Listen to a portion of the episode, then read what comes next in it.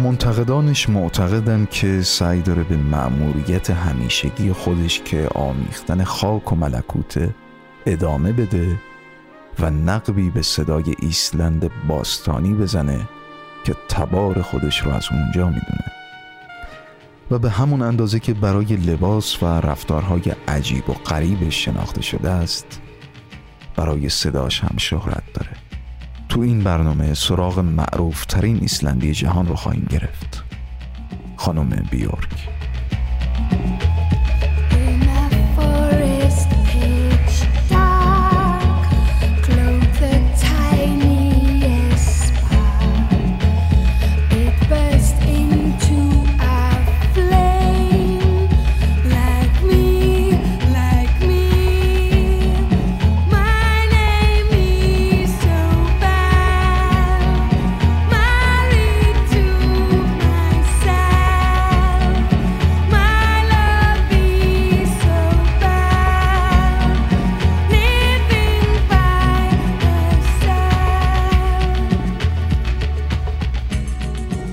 حمید کیان و صدای منو از رادیو حکمتانه تحمل میکنیم. سفرهای زیادی رو به کشورهای مختلف جهان از ابتدای امسال هزار و چهارصد شروع کردیم، از خراسان تا افغانستان، پاکستان، هند، ایالتهای مختلف امریکا، اسپانیا، پرتغال، مکزیک، تو برنامه قبلی انگلستان، برای کشف پنجاه صدای بزرگ تاریخ موسیقی جهان.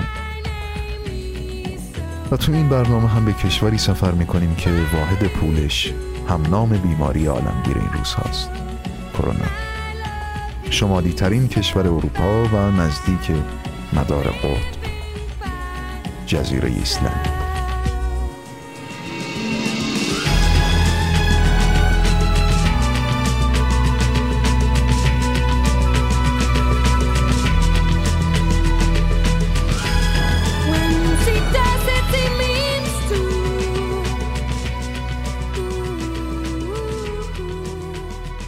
ریکاردو لوپز، جوان اوروگوئی، به عنوان تعقیب کننده بیورک شناخته میشه. این جوان عاشق پیشه بیورک تو سال هزار و نهصد و نود و شش اقدام به قتل بیورک میکنه.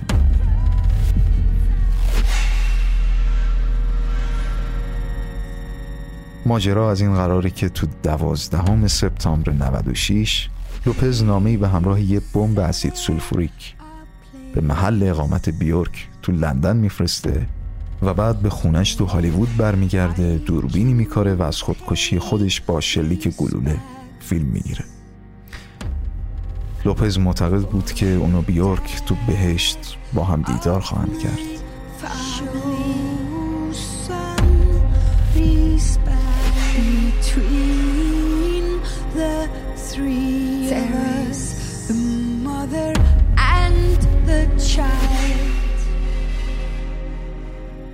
پلیس هالیوود چهار روز بعد جسد رو به همراه فیلم پیدا میکنه و با پلیس متروپولیتن لندن تماس میگیره و بسته پیدا میشه و بیورک آسیبی نمیبینه.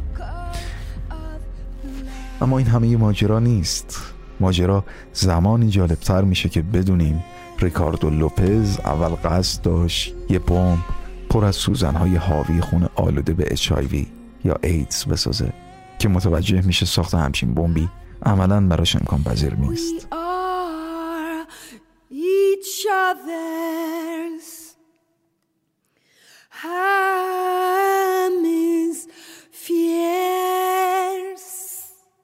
بیورک بعد از اطلاع از ماجرا بلافاصله بیانیه‌ای میده و میگه که از این حادثه به شدت ناراحته و این حادثه رو وحشتناک و بسیار غم‌انگیز توصیف میکنه و بعد برای خانواده لوپز کارت پستال گل میفرسته و برای پسرش هم بادیگارد استخدام میکنه.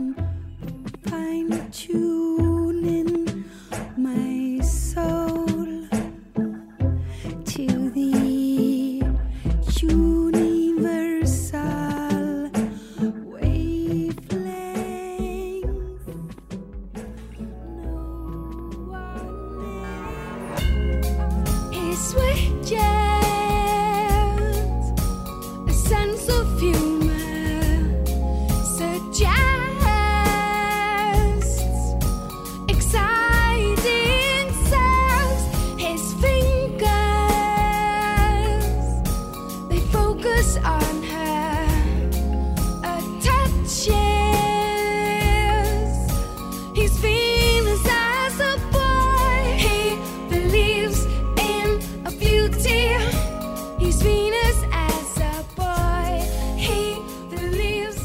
هشتم مارس سال دو هزار و پانزده برگشتیم. اینجا موزه هنرهای معاصر ما تو منهتن نیویورک و نمایشگاهی از آثار بیورک در معرض دید علاقه‌مندان به بیورک و جهان خلاقشه. این نمایشگاه نگاهی گذرا داره به آثار چند وجهی بیورک که از بیش از بیست سال پروژه های جسورانه و خلاقانه این هنرمند و هشت آلبومش استفاده میکنه تا از طریق صدا، فیلم، جلوه های بصری، سازها، اشیا و لباسهاش زندگی حرفه‌ایش رو به نمایش بذاره. تو لابی موزه ابزارهای مورد استفاده تو آلبوم بیوفیولا یا فرضیه طبیعت وارگی هست و آهنگ‌های آلبوم تو طول روز در حال پخشه. طبقه دوم و سوم این موزه هم به بیورک اختصاص داره.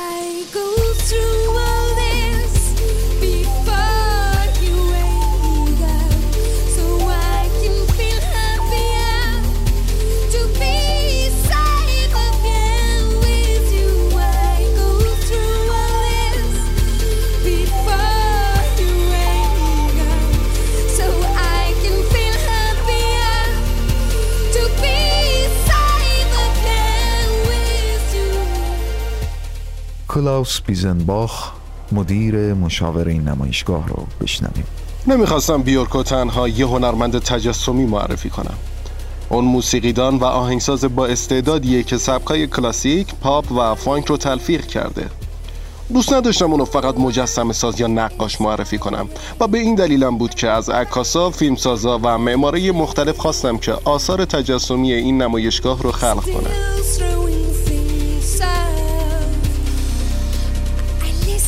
To the sounds they make on their way down, I follow with my eyes till they crash. I imagine what my body would sound like. علاوه بر آثار تجسمی بی‌نظیر، این نمایشگاه عکس‌ها، لباس‌ها، ترانه‌ها و بخش‌هایی از دفتر خاطرات بیورک رو هم شامل میشه. یه راهنمای صوتی ویژه هم در اختیار بازدید کننده هاست که به اونها این امکان رو میده که بهتر و بیشتر با جهان بیورک آشنا شن. هدف این بود که فضایی ساخته شه که به هر کسی امکان بده تجربه ای شنیداری و عمیقاً شخصی از آثار بیورک داشته باشه. توی این نمایشگاه باید گوشا رو تیز کرد. صدای کلاوس بیزنداخ بود.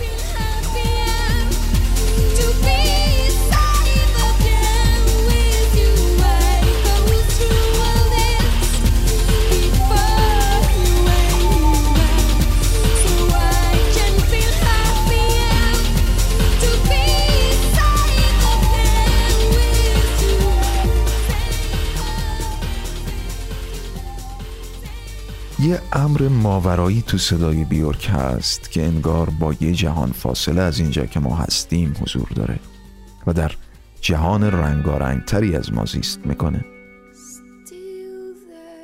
بیورک صدای خودش رو با کشورش مقایسه میکنه و اون رو بدون صدا توصیف میکنه.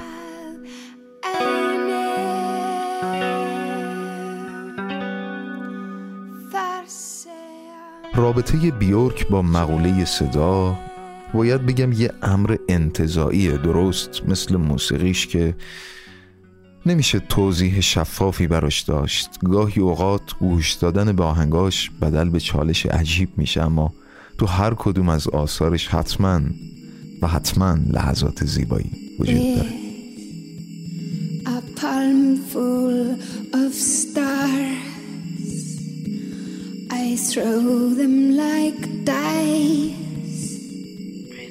بیورک تو توضیح صداش میگه مثل ایسلنده، شبیه خلق یه سرزمین بکر، شبیه لحظه یه فوران آتش فشان. هیچ درختی باقی نمونده، هیچ جونوری و تقریباً هیچ آدمی، بنابراین همه چی کاملا مزمحله، برهنه هست.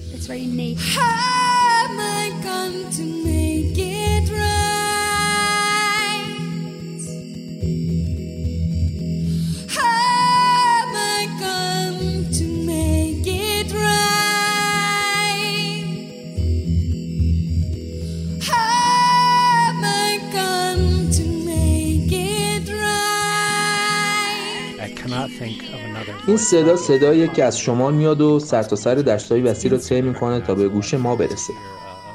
یه ماهیت اساطیری داره انگار. وقتی صداش رو میشنوم نمیتونم به صدای دیگه چه تو موسیقی کلاسیک چه پاپ شبیه بدونم. و البته وقتی میشنوم بلافاصله میتونم تشخیص بدم.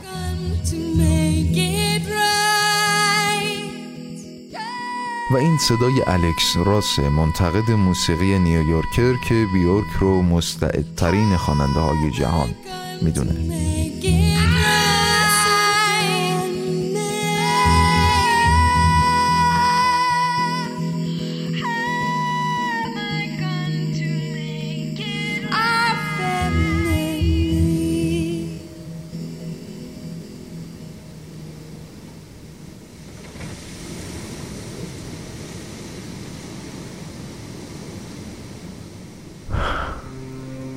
تصور کنید توی دشت وسیع هستید که دورنماتون که ساختمون کلیسا هم هست. هوا سرده و همه جا رو برف و یخ پوشونده و آفتاب کمجونی داره تو افق می درخشه. چه صدایی به ذهنتون میرسه؟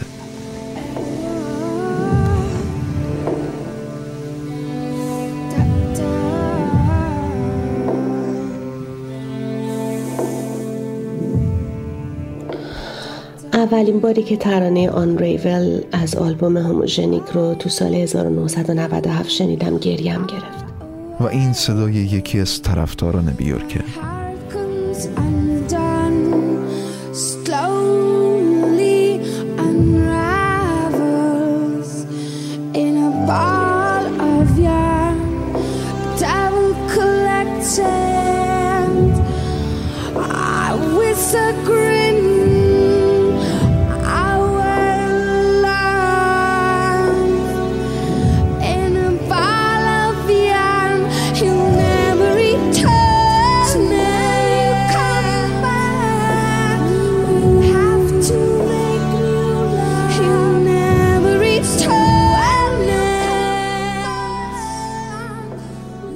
تو یازده سالگیش تو جزیره ایسلند مثل یک ستاره داشت می درخشید به خاطر ثبت یک رکورد تو مسابقه بچه های ایسلندی.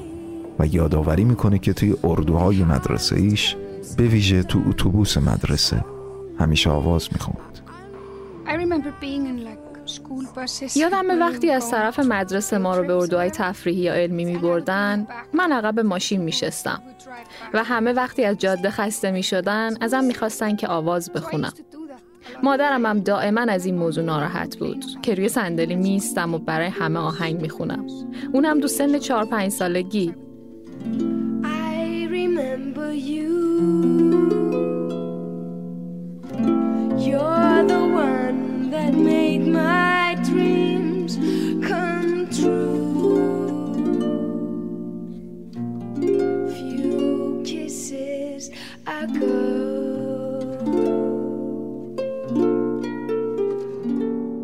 امریکایی ها برای اولین بار تو سال هزار و نهصد و هشتاد و هفت صدای بیورک رو شنیدن، زمانی که با گروهی به نام د شوگر کاپس ترانه برستی رو کار کرد، تا اینکه بعدها تو سال هزار و نهصد و نود و دو با انتشار اولین آلبوم انفرادی خودش با همین اسم، اولین، به عنوان یه سوپر استار بین المللی شروع به کار کرد. موسیقی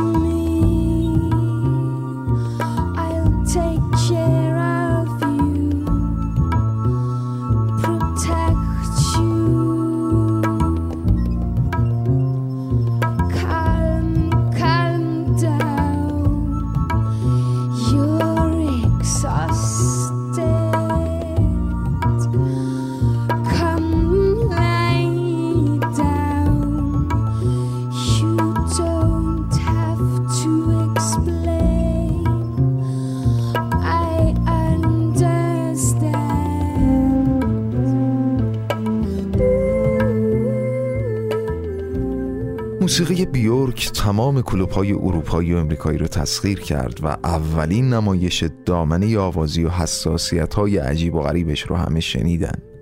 شعرهایی در مورد جنگل‌های تاریک و منظرهایی که فقط بیورک تو دنیای افسانه‌ها دیده و شیوه گریم کردنهاش هم گواه این حرفه.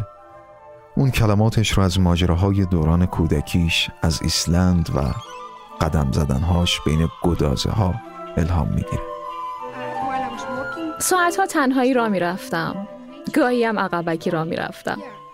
این دستکارام اساساً مربوط به غریزم تو موقعیت‌های مختلفه. خودم رو تو موقعیتی قرار میدم که از نظر روحی و آوایی جوری باشه که مجبور باشم آواز بخونم.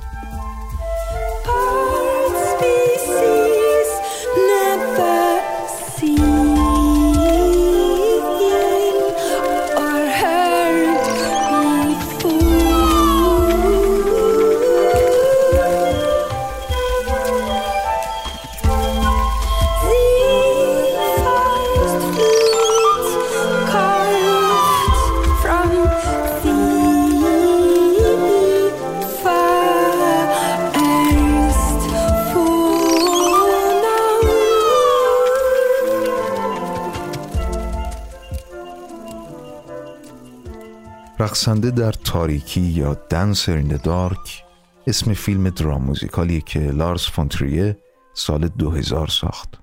بیورک تو نقش سلما برخلاف چهره کودکانش تو حین فیلم برداری سی و چهار سال سن داره و برای بازی توی اون نقش هم جایزه میگیره. لارس فون تریه یک سال فقط برای جلب رضایت بیوت وقت گذاشته بود. این خواننده اسکیموی یک متر و شصت و سه سانتی که کلی آدم رو مجذوب خودش کرده بود، باید بگم که یک نابغه است. In America they can give Gene an operation.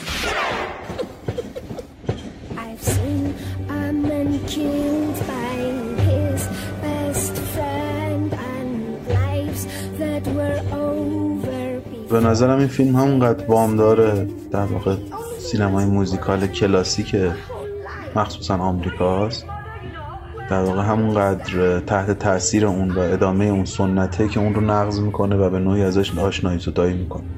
یعنی یک المان‌هایی رو از اون سینمای موزیکال شاد و سرخوشی که همه درد و غصه ها و بدبختی های قهرمان ها هم تو اون به نوعی حل میشه و در جادوی و موسیقی گم میشه، این رو میگیره اما قهرمان های شاد و سرخوش و حالا حتی در ظاهر هر چقدر هم که در دلشون و در باطنشون غم و اندوه هست میاره تو قالب یک زن ریز جثه مهاجری که از چک اومده به آمریکا و داره در واقع اونجا در حومه که از شهرهای آمریکا کار میکنه و به اشتباه متهم میشه به جرمی که سزاش هم در واقع در پایان اعدام هست و اون ترکیب عجیب و غریب اون صدا و اون سرخوشی با لحن تراژیکی که در طول فیلم هست و هرچی به پایان میگذره و به زنگاه نهایی اون اعدام، ترکیب با هم یکی از واقعا تجربه های خاص و یگانه تاریخ سینما و موسیقی رو رقم میزنه و شاید هیچ وقت فراموش نشه از یاد هیچ سینما و موسیقی دوستی.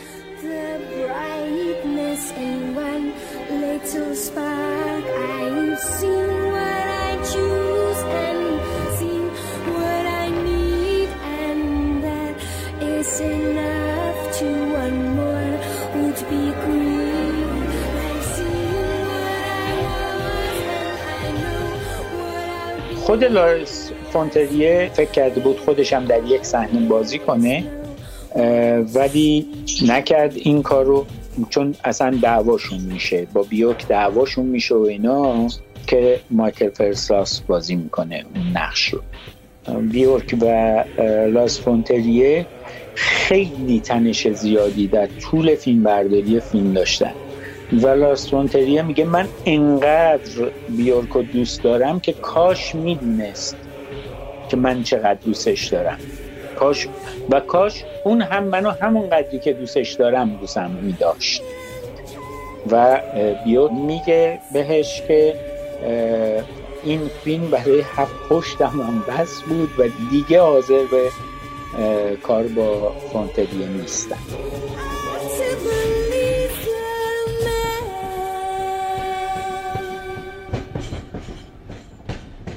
سلما همون شخصیتی که بیوک نقشش رو بازی میکنه یک تنه درخت توس دراز میکشه و این خیلی جالبه که اصلا اسم بیورک به معنی درخت توسه و از نظر لارس فون تریه این دوتا، این که بیورک با نام درخت توس تکیه میده بر تنه درخت توس، این خودش چیز سمبولیکی برای خود فون تریه داشت و هیچ کس به اصطلاح این قضیه رو متوجه نمیشه که نام بیورک همون نام همین درخته.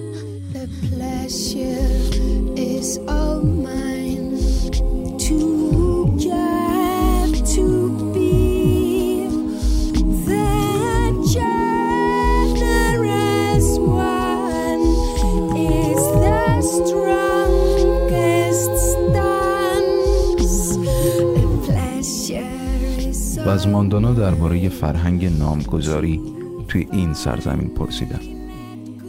میدونم که اکثر اسمای ایسلندی همشون اینجوری معنی دارن، معنیای طبیعت یا هم معنی، مخصوصا پرنده، خیلی هر اسمی معنی داره. این در واقع برگرفته شده از اون نیچر سرزمین هم اسمشون.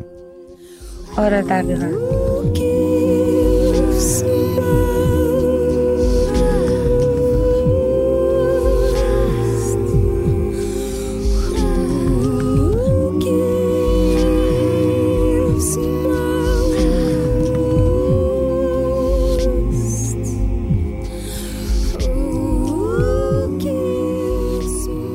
برسیم به متفاوت ترین آلبوم پاپ تمام تاریخ موسیقی به نظرم، آلبوم هموژنیک که تو سال هزار و نهصد و نود و هفت منتشر شد، اثبات سطح بالایی از خلاقیت های بیورک. اون با بکار بردن صدای ضربه های تکون دهنده و اصوات شکننده، به گفته خودش آوای زمین لرزه ها، طوفان ها، برف و بوران و یخ، ملهم از جغرافیای ایسلند، تونست منظره‌های صوتی حماسی رو به گوش شنونده‌هاش برسونه.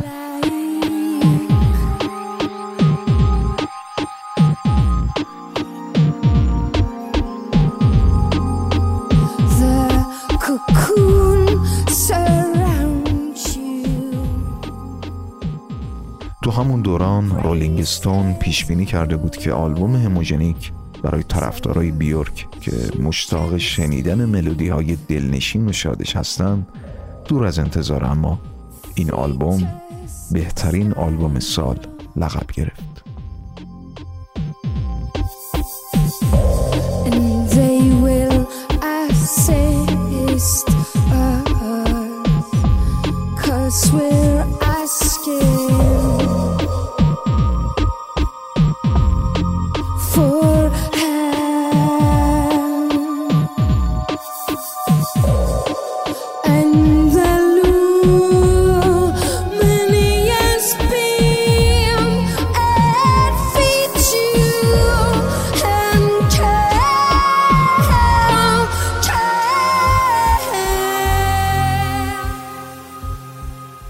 چهار سال از اون تاریخ میگذره و هموژنیک تو تاریخ موسیقی پاپ هنوز هم یه اثر منحصر به فرده. این آلبوم بیش از جغرافیای آتشفشانی ایسلند، درباره تجربه عاطفی و انسانیه. آلبومی برگرفته از آشفتگی‌های زندگی بیورک تو دوره از زندگیش، از روابط شکست خورده، درگیری با یکی از طرفدارانش، حمله به خبرنگاری تو فرودگاه بانکوک، شلیک یکی از طرفداران سمج به سمتش و از همه عجیب‌تر بمبی که براش پست کردن.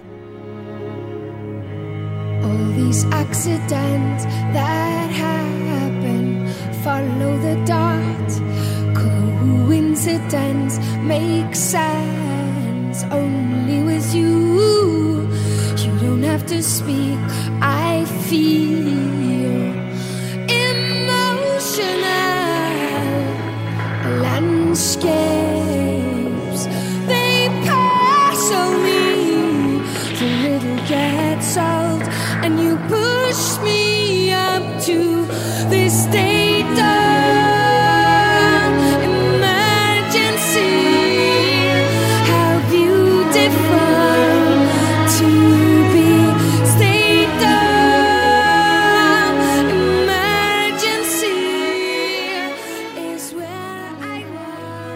صدای یکی از طرفداران خانم بیورک رو میشنویم. بعد از هر سرخوردگی پیچیده عاشقانه به هموژنیک پناه بردم. کدوم پایان عاشقانه پیچیده نیست. هر بار که خواستم از شر ناامیدی خلاص بشم و ضعفم رو شکست بدم و به آینده نگاه کنم، به هموژنیک برگشتم.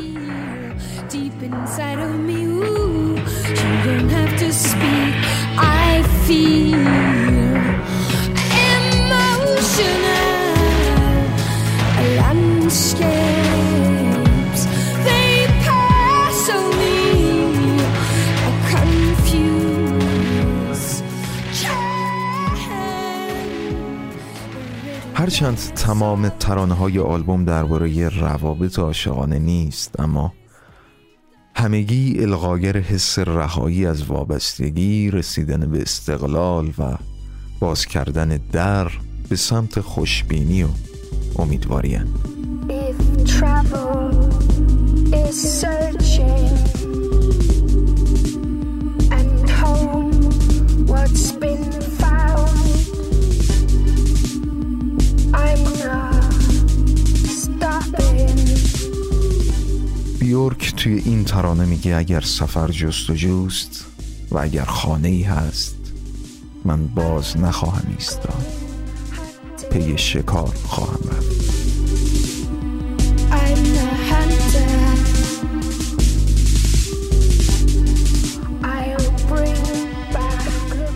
هموژنیک درباره پیدا کردن راه صعوده. درسته این آلبوم رو تو تاریک ترین دوران زندگیم ساختم، اما سرشار از امیده.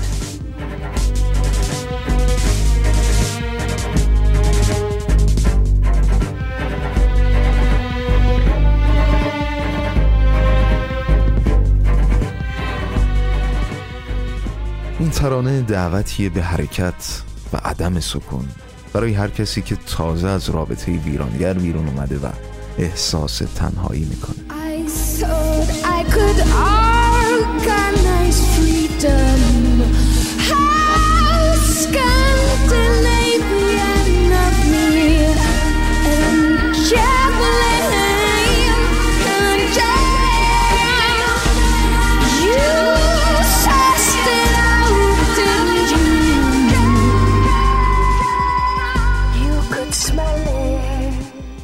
اما اگر قطعه شکارچی گویای عزم بیورک برای رسیدن به استقلاله، باقی ترانه‌های این آلبوم گویای درد و لذت توامانند.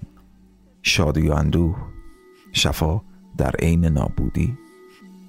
با شنیدن هموژنیک، شکست خورده‌ای که به بازگشت به رابطه ناموفق فکر میکنه، از خودش ممکنه سوال کنه واقعا چطور ممکنه اینقدر نابالغ باشه که خیال کنه فقط همون آدم میتونه تمام فقدانها رو درش پر کنه. و این لحظه همون لحظه مهمه. درک این که پاسخ به این سوالات و رفع فقدانها تنها درون خود انسانه که به قول تاگور، شاعر فرزانه هند، تا از بیابانهای سالهای برهوت میگذری تا به لحظه کمال برسی.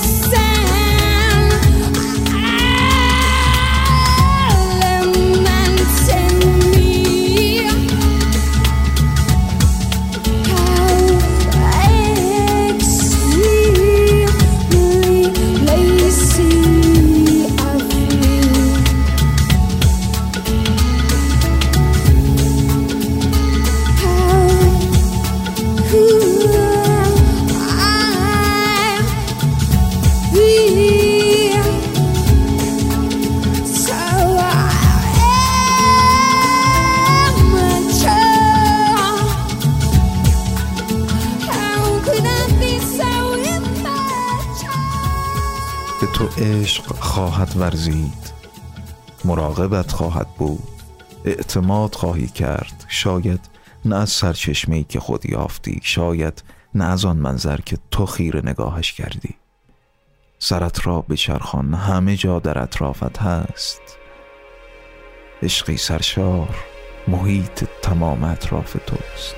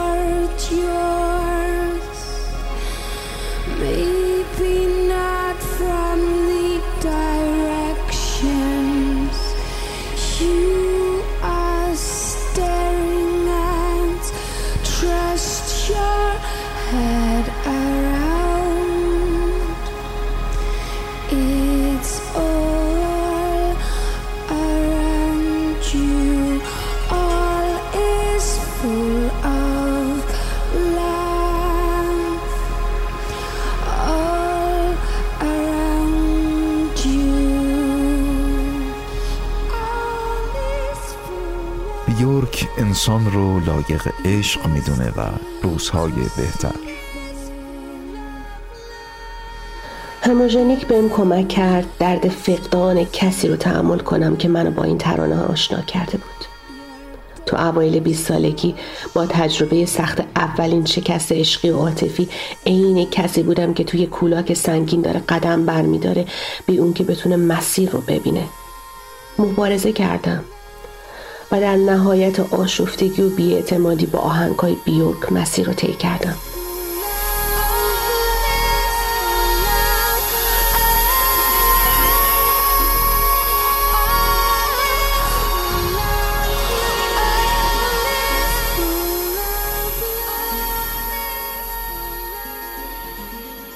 گمانت این است که انکار کرده ای، بسیار به دست آوردم، بسیار باخته ای، اما نخواهی فهمید اگر پنج سال دیگر هنوز زنده بودی، روزی چشم خواهی گشود از خواب بی عشق.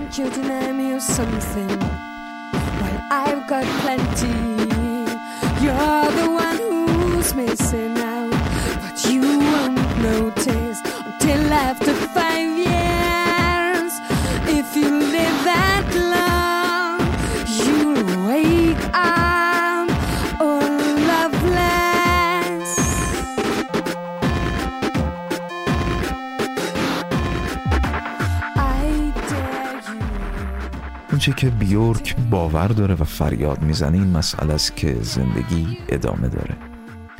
ممکن حس کنیم که بعد از هر دلشکستگی بی‌اعتمادی از راه میرسه، اما این نافی زندگی نیست. شاید ترس از آینده و هراس از تمام اشتباهاتی که ممکنه توی رابطه جدید تکرار بشه در ما به وجود بیان، اما ترانه زنگ هشدار بیورک یادآور این نکته است که باید همیشه به جلو نگاه کرد و برای پیدا کردن خوشبختی و شکوفایی باید راحتی و منطقه امنی که در عین ناامنی برای خودمون ساختیم رو به خطر بندازیم.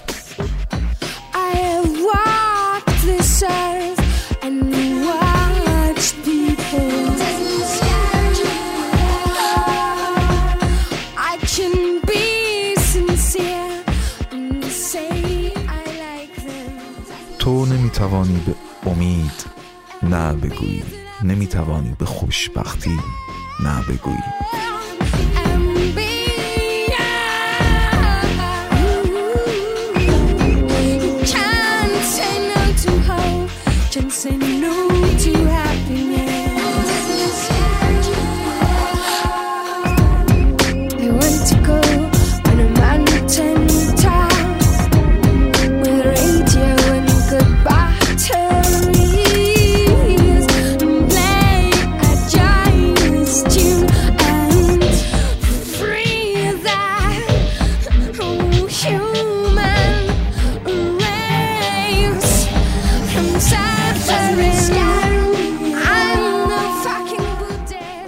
از اون تجربه ویرانگر، هموژنیک به موسیقی متنی برای خودسازی من بدل شد. شروع به بیرون اومدن از گودال عمیق نفرت کردم و در نهایت باز هم به هموژنیک برگشتم. یادمه وقتی تو خیابونا و پارک‌های لندن قدم می‌زدم، هموژنیک رو با هدفونی در گوش مدام تکرار می‌کردم. مصمم بودم خودم رو پیدا کنم و راهی نو برای زندگیم بسازم.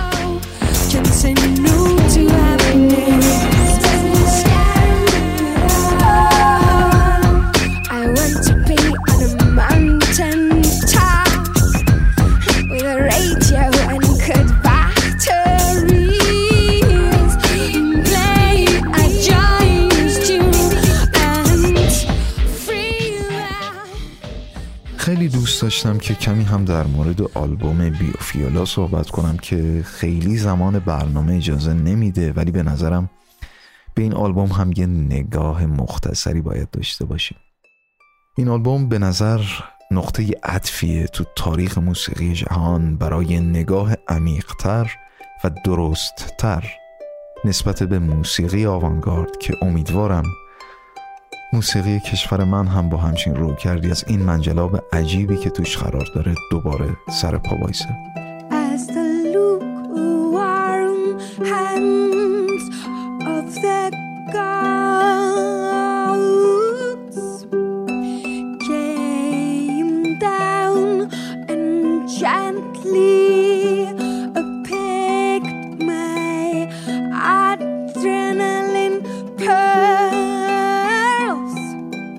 ویلیام بلیک، شاعر و هنرمند قرن هجدهمی، معتقده که هنر درخت زندگی و علم درخت مرگ.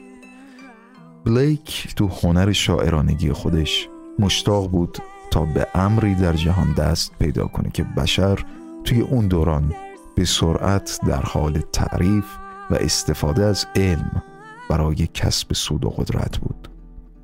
اگه اظهار نظر بلیک قرن هجدهمی رو تو عصر حاضر، قرن بیست و یکم بازخوانی کنیم، بازتاب احساسات اون شاعر رو میشه تو رویکرد بیورک در مورد بیوفیولا هم جستجو کرد. تقابل آیپد و ابزارهای قدیمی تر پخش موسیقی، امتناع از قبول موانع بین عقلانیت علمی و شگفتی‌های پنهان دور از چشم بشر تو دنیای واقعیت، زبان موسیقی در مقابل زبان کدنویسی و نهایتاً به وحدت رسوندن این همه کثرت تو آلبوم بیوفیولا. بخشی از ترانه ویروس رو میشنویم.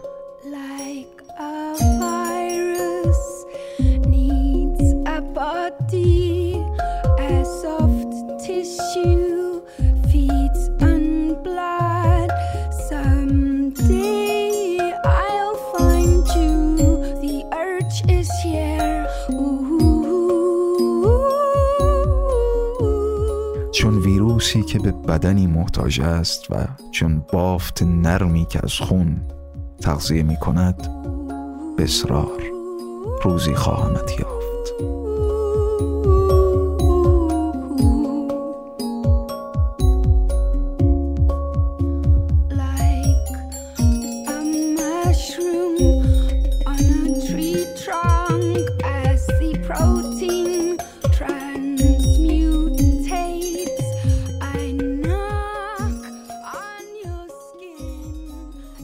و ترانه کریستال لاین.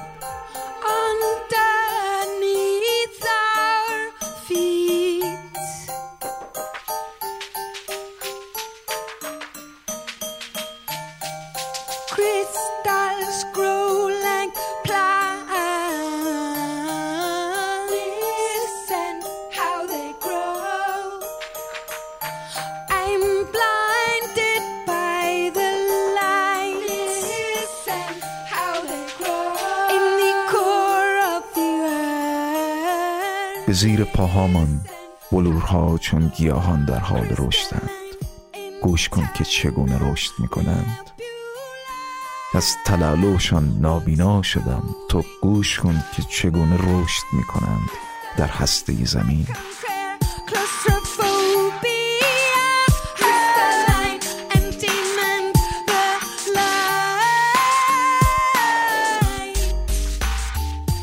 ارائه یه نسخه ریمیکس از این ترانه‌ها و همکاری بیورک با یه آوازخون سوری به اسم عمر سلیمان که تو سوریه قبل از جنگ داخلی و ظهور داعش توی عروسیا برنامه اجرا می‌کرد.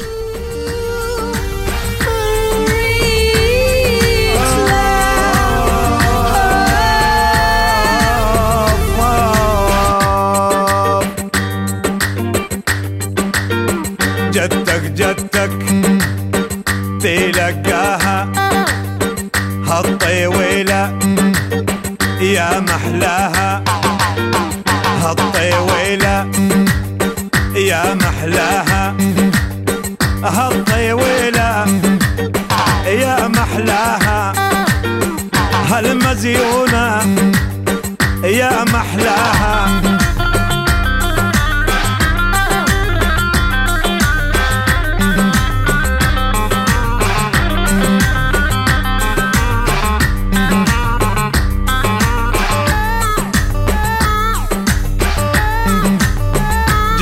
جدك روح الحقها هالطويلة يا محلاها ترانا اليوم مجبورها يا ريت اللي بعدت عني يا ريت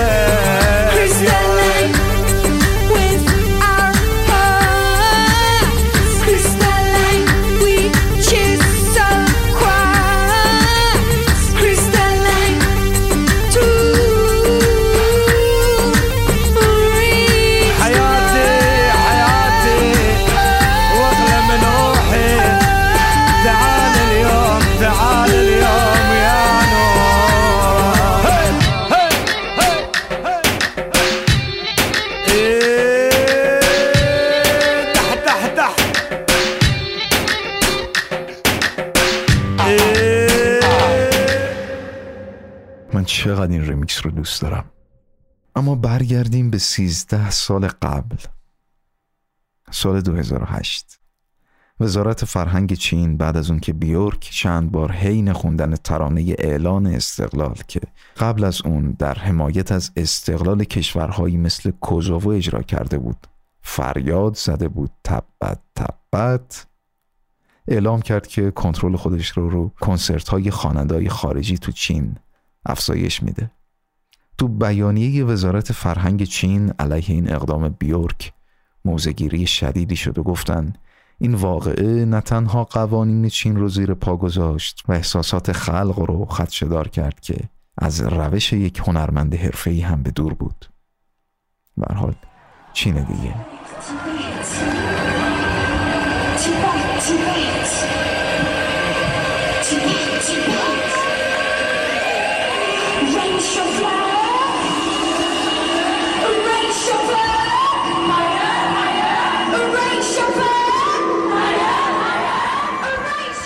اما خانم بیورک تو وبسایت شخصیش تو پاسخ به این ماجرا اظهار کرده بود که رویکرد اون به این ترانه بیشتر شخصی بوده تا سیاسی.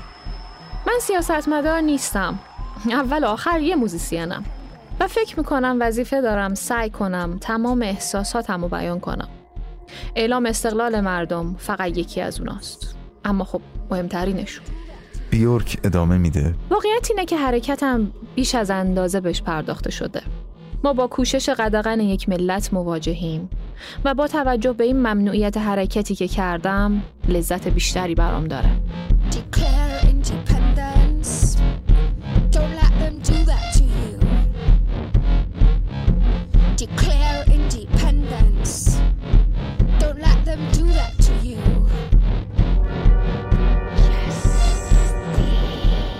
کمپین آزادی تبت که تو بریتانیا برای استقلال تبت تلاش میکنه، طی یه بیانیه اعلام کرد که خانم بیورک از سیاستمداران شجاعتره، در حالی که توی اون دوران سال دو هزار و هشت کسایی مثل گوردن براون نخست وزیر بریتانیا و دیوید میلیبند وزیر امور خارجه وقت به چین سفر کرده بودن و در این رابطه سکوت کردن که به گفته اون بیانیه مایه شرم بریتانیا بوده.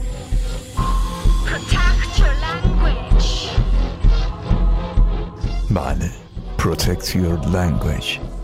زبونتون رو حفظ کنید.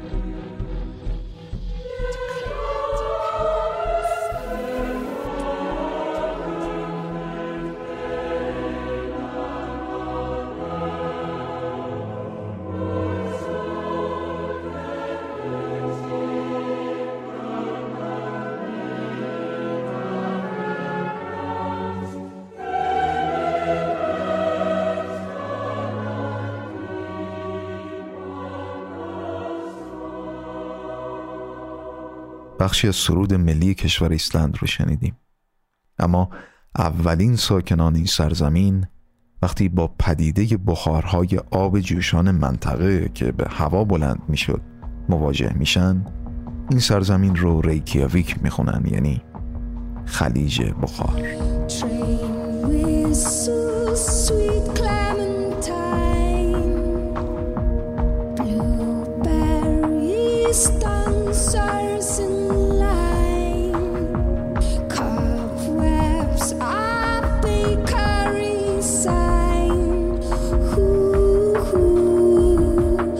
برای این برنامه با دوستی در مورد ایسلند گپ کوتاهی زدم که دانشجوی مدیریت صنایع دانشگاه ریکیاویک، ماندانا اماد.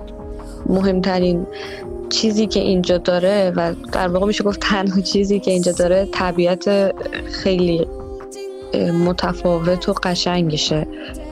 ساختار شهری قشنگی هم داره و خیلی سعی میکنن که اون ساختار قدیمیش رو تو خیلی جا حفظ کنن که اونش قشنگه، ولی خب خیلی شهر کوچیکی، یعنی خب پایتختش که ریکیاویکه خیلی جای کوچیکیه. جمعیت ایسلند هم که خب کلا خیلی کمه، سیصد هزار نفر حدوداً، هرچند مهاجر زیاده. حالا به جز اون مهاجرا پایتختش هم که دیگه ریکیاویک نمیدونم صد و شصت هفتاد هزار نفر بیشتر نیستش و به جز ریکیاویک چند تا شهر دیگه هم داره که خیلی کوچیکتر از اینجا هن، که یکیش توی شمال آکوریری، بعد یه شهری تو جنوب هست به اسم ریک، تو, ش... تو شرق هم هستش اگلستادی رو اینا، ولی خب هر کدوم اینا خیلی کوچیکترن، ولی آکوریری شهر بزرگیه نسبتا از بقیه بزرگتره. حالا بعد ریکیاویک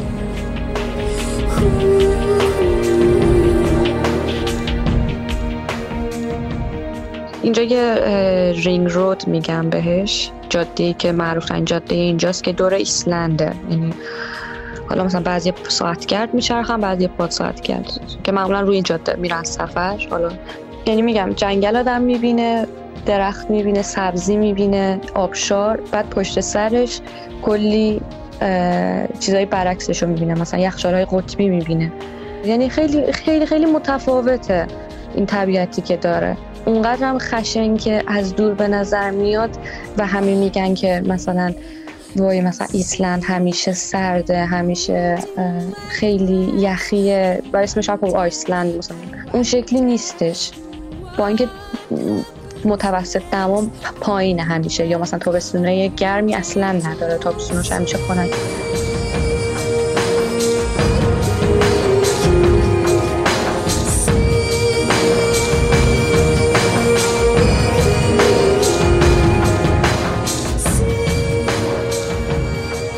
بیست و یکم نوامبر سال هزار و نهصد و شصت و پنج ریکیاویک، شمالی ترین پایتخت جهان، محل تولد خانم بیورک پنجاه و پنج ساله امروز هم.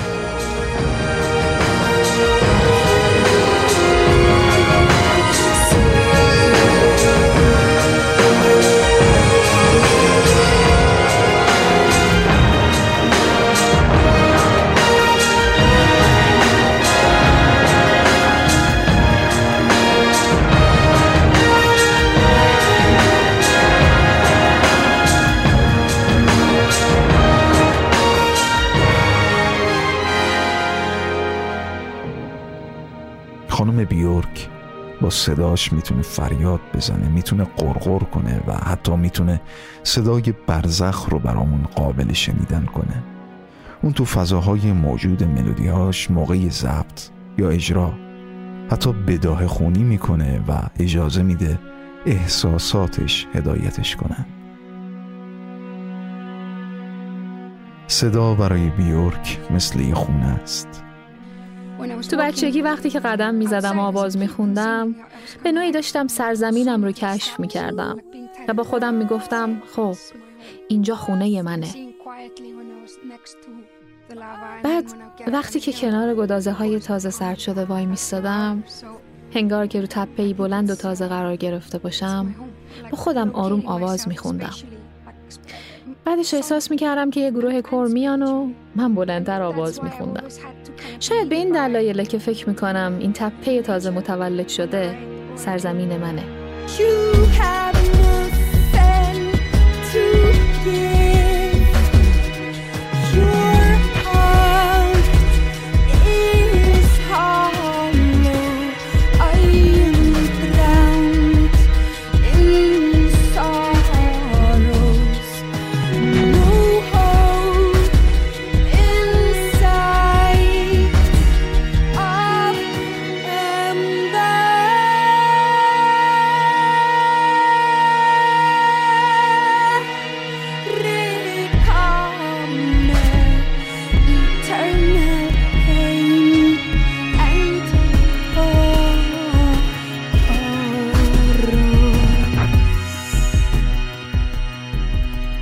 و من ممنونم از خانم بیورک که از طریق موسیقیش به ما اجازه میده که روی اون سرزمین و توی خونش پا بذاریم.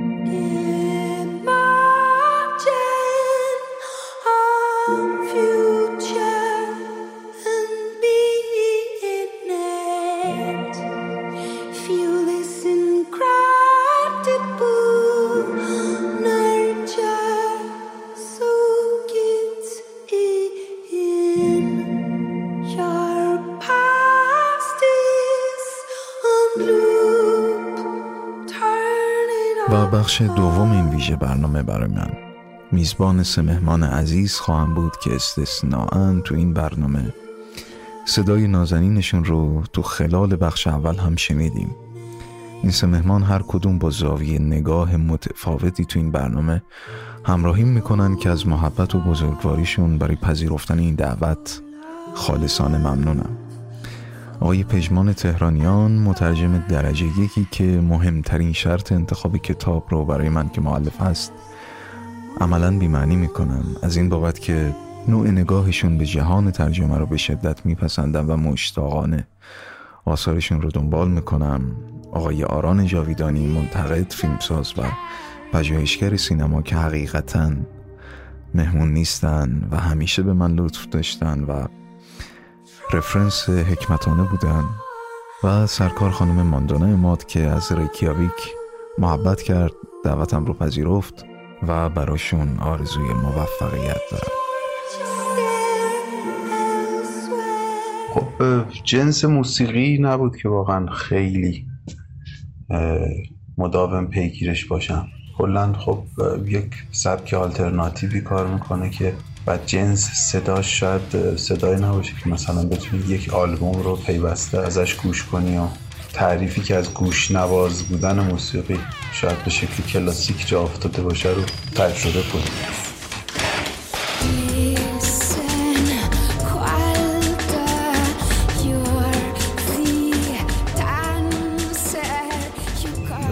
یک عصبیتی، یک پرخاشی و در عین حال رمانتیسیسمی تو کارش هستش که خاصش میکنه. بیورک سه روز سر صحنه فیلمبرداری حاضر نمیشه و گروه فیلمبرداری ظاهراً تصمیم میگیرن باهاش شوخی کنن.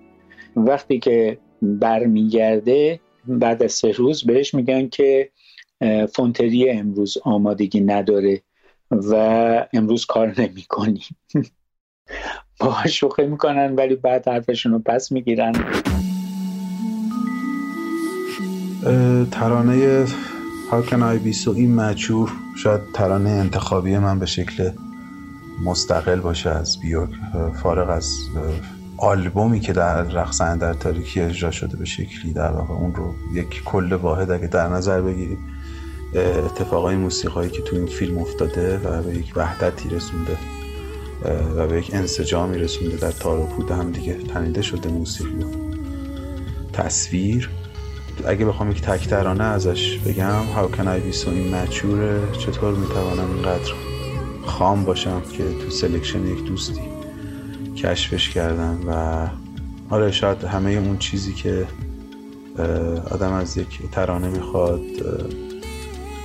و در واقع یک ترانه تیپیکال شاید باشه از بیورک، شاید اون رادیکالیسمی که توی اقتشاش موسیقایی بعضی از کاراش هست کمتر داشته باشه، ملودی منسجمتر و در واقع به یاد موندنی‌تری داشته باشه و ترکیبش با اون صدای پرهیجانی، پربغض، پرشورش یه تجربه موسیقایی ناب به نظرم.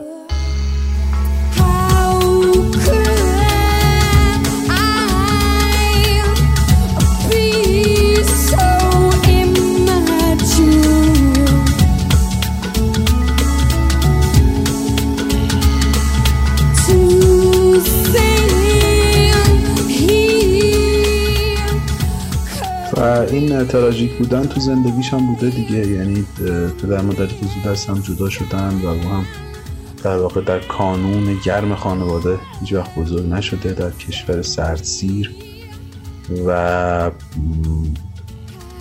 ترکیب زندگی شخصیش و اصولا ملیتش که به هر حال ما معمولا خواننده ای از یک همچین از کشورهای در واقع این بالای اروپا کمتر میبینیم که به این شکل جهانی بشه، همه اینها در اون لحنی که موسیقیش میگیره که همون هم توش شاعرانگی و عاشقانه ها هستش و هم سرما و یک جور دوری، دوردستی، یک جوری که هم میخواد در دسترس باشه و همون قدر هم از دور از دسترس به نظر میرسه.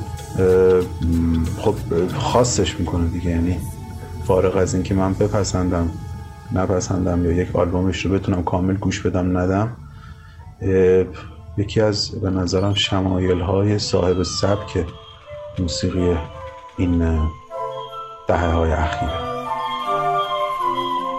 هر کلیپی که بازی کرده خودش یک فیلم کوتاه سینماییه و اونجا در حقیقت تمام توان بازیگری و خوانندگیشو یک جا به کار گرفته و این کلیپ ها رو به سرانجام رسونده.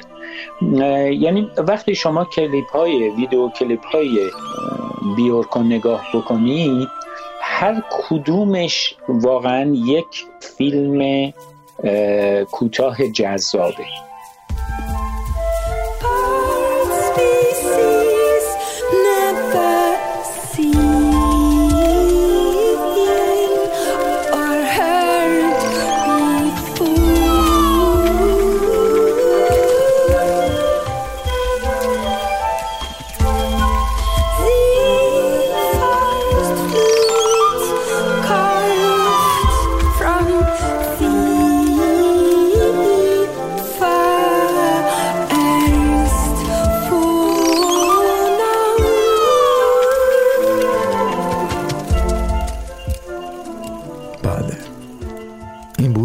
روایت من حامد کیان از صدا و زندگی درخت توس، اسکیموی عجوبه و صدای از آسمان، خانم بیورک.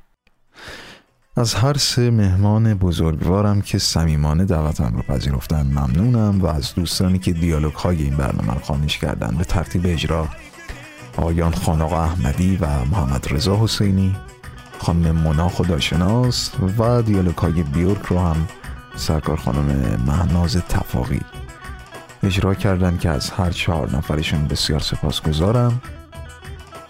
و نهایتا سپاس من از شماست که صادقانه میگم هیچ وقت فکر نمی کردم از یه دهی دور افتاده توی شمال خراسان پیامی دریافت کنم مبنی بر لطف و ادامه این مسیری که دارم میرم، یا اینکه از کشورهایی مثل کرواسی یا رومانی یا حتی مراکش شنونده فارسی زبون داشته باشم.